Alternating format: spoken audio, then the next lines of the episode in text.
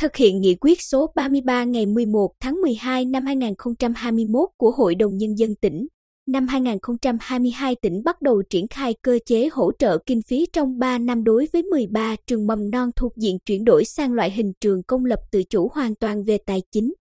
Đây là hỗ trợ cần thiết, nhưng về lâu dài các trường chưa hết lo. 13 trường mầm non mẫu giáo chuyển đổi gồm mẫu giáo Hương Sen, mầm non Hoa Sen, mầm non Quy Nhơn, mầm non Phong Lan, mầm non 2 tháng 9 Quy Nhơn, mầm non huyện Tuy Phước Tuy Phước, mầm non Bồng Sơn, mầm non Tam Quan Hoài Nhơn, mầm non thị trấn Phù Mỹ Phù Mỹ, mầm non 19 tháng 5 Phù Cát, mầm non thị xã An Nhơn, mầm non phường Đập Đá An Nhơn, mầm non Tây Sơn Tây Sơn.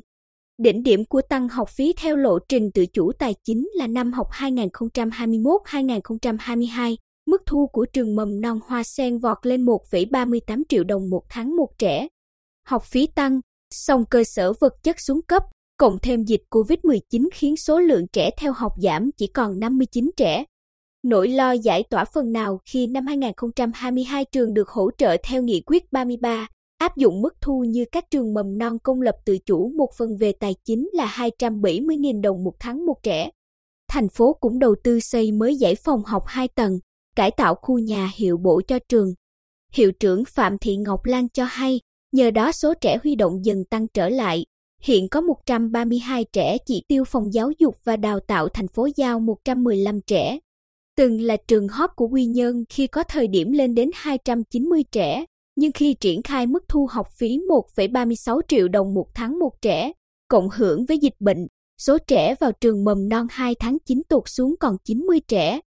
Năm 2022, áp dụng mức thu 270.000 đồng một tháng một trẻ, trẻ huy động ra lớp tăng lên 213 trẻ.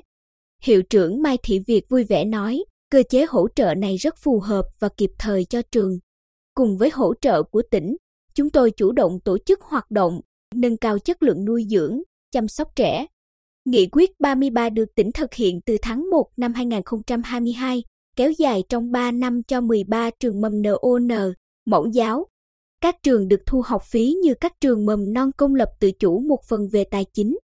Địa phương cũng quan tâm hơn trong đầu tư cơ sở, đội ngũ giáo viên cho các trường.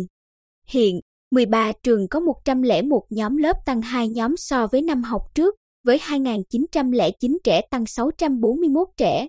Hai trong số 13 trường được đầu tư xây mới, 4 trong số 13 trường sửa chữa một số hạng mục, 7 trong số 13 trường mua sắm thiết bị dạy học bổ sung hơn 10,8 tỷ đồng. Quy mô trường lớp tạm ổn định và phát triển, cơ sở vật chất một số trường đã được cải thiện, hầu hết cán bộ quản lý, giáo viên, nhân viên an tâm công tác. Với hỗ trợ của Nghị quyết 33, trường mầm non Tam Quan thu hút nhiều hơn trẻ đến trường, hiện có 425 trẻ chỉ còn thiếu 15 chỉ tiêu giao, việc chi trả lương cho cán bộ, nhân viên kịp thời hăng.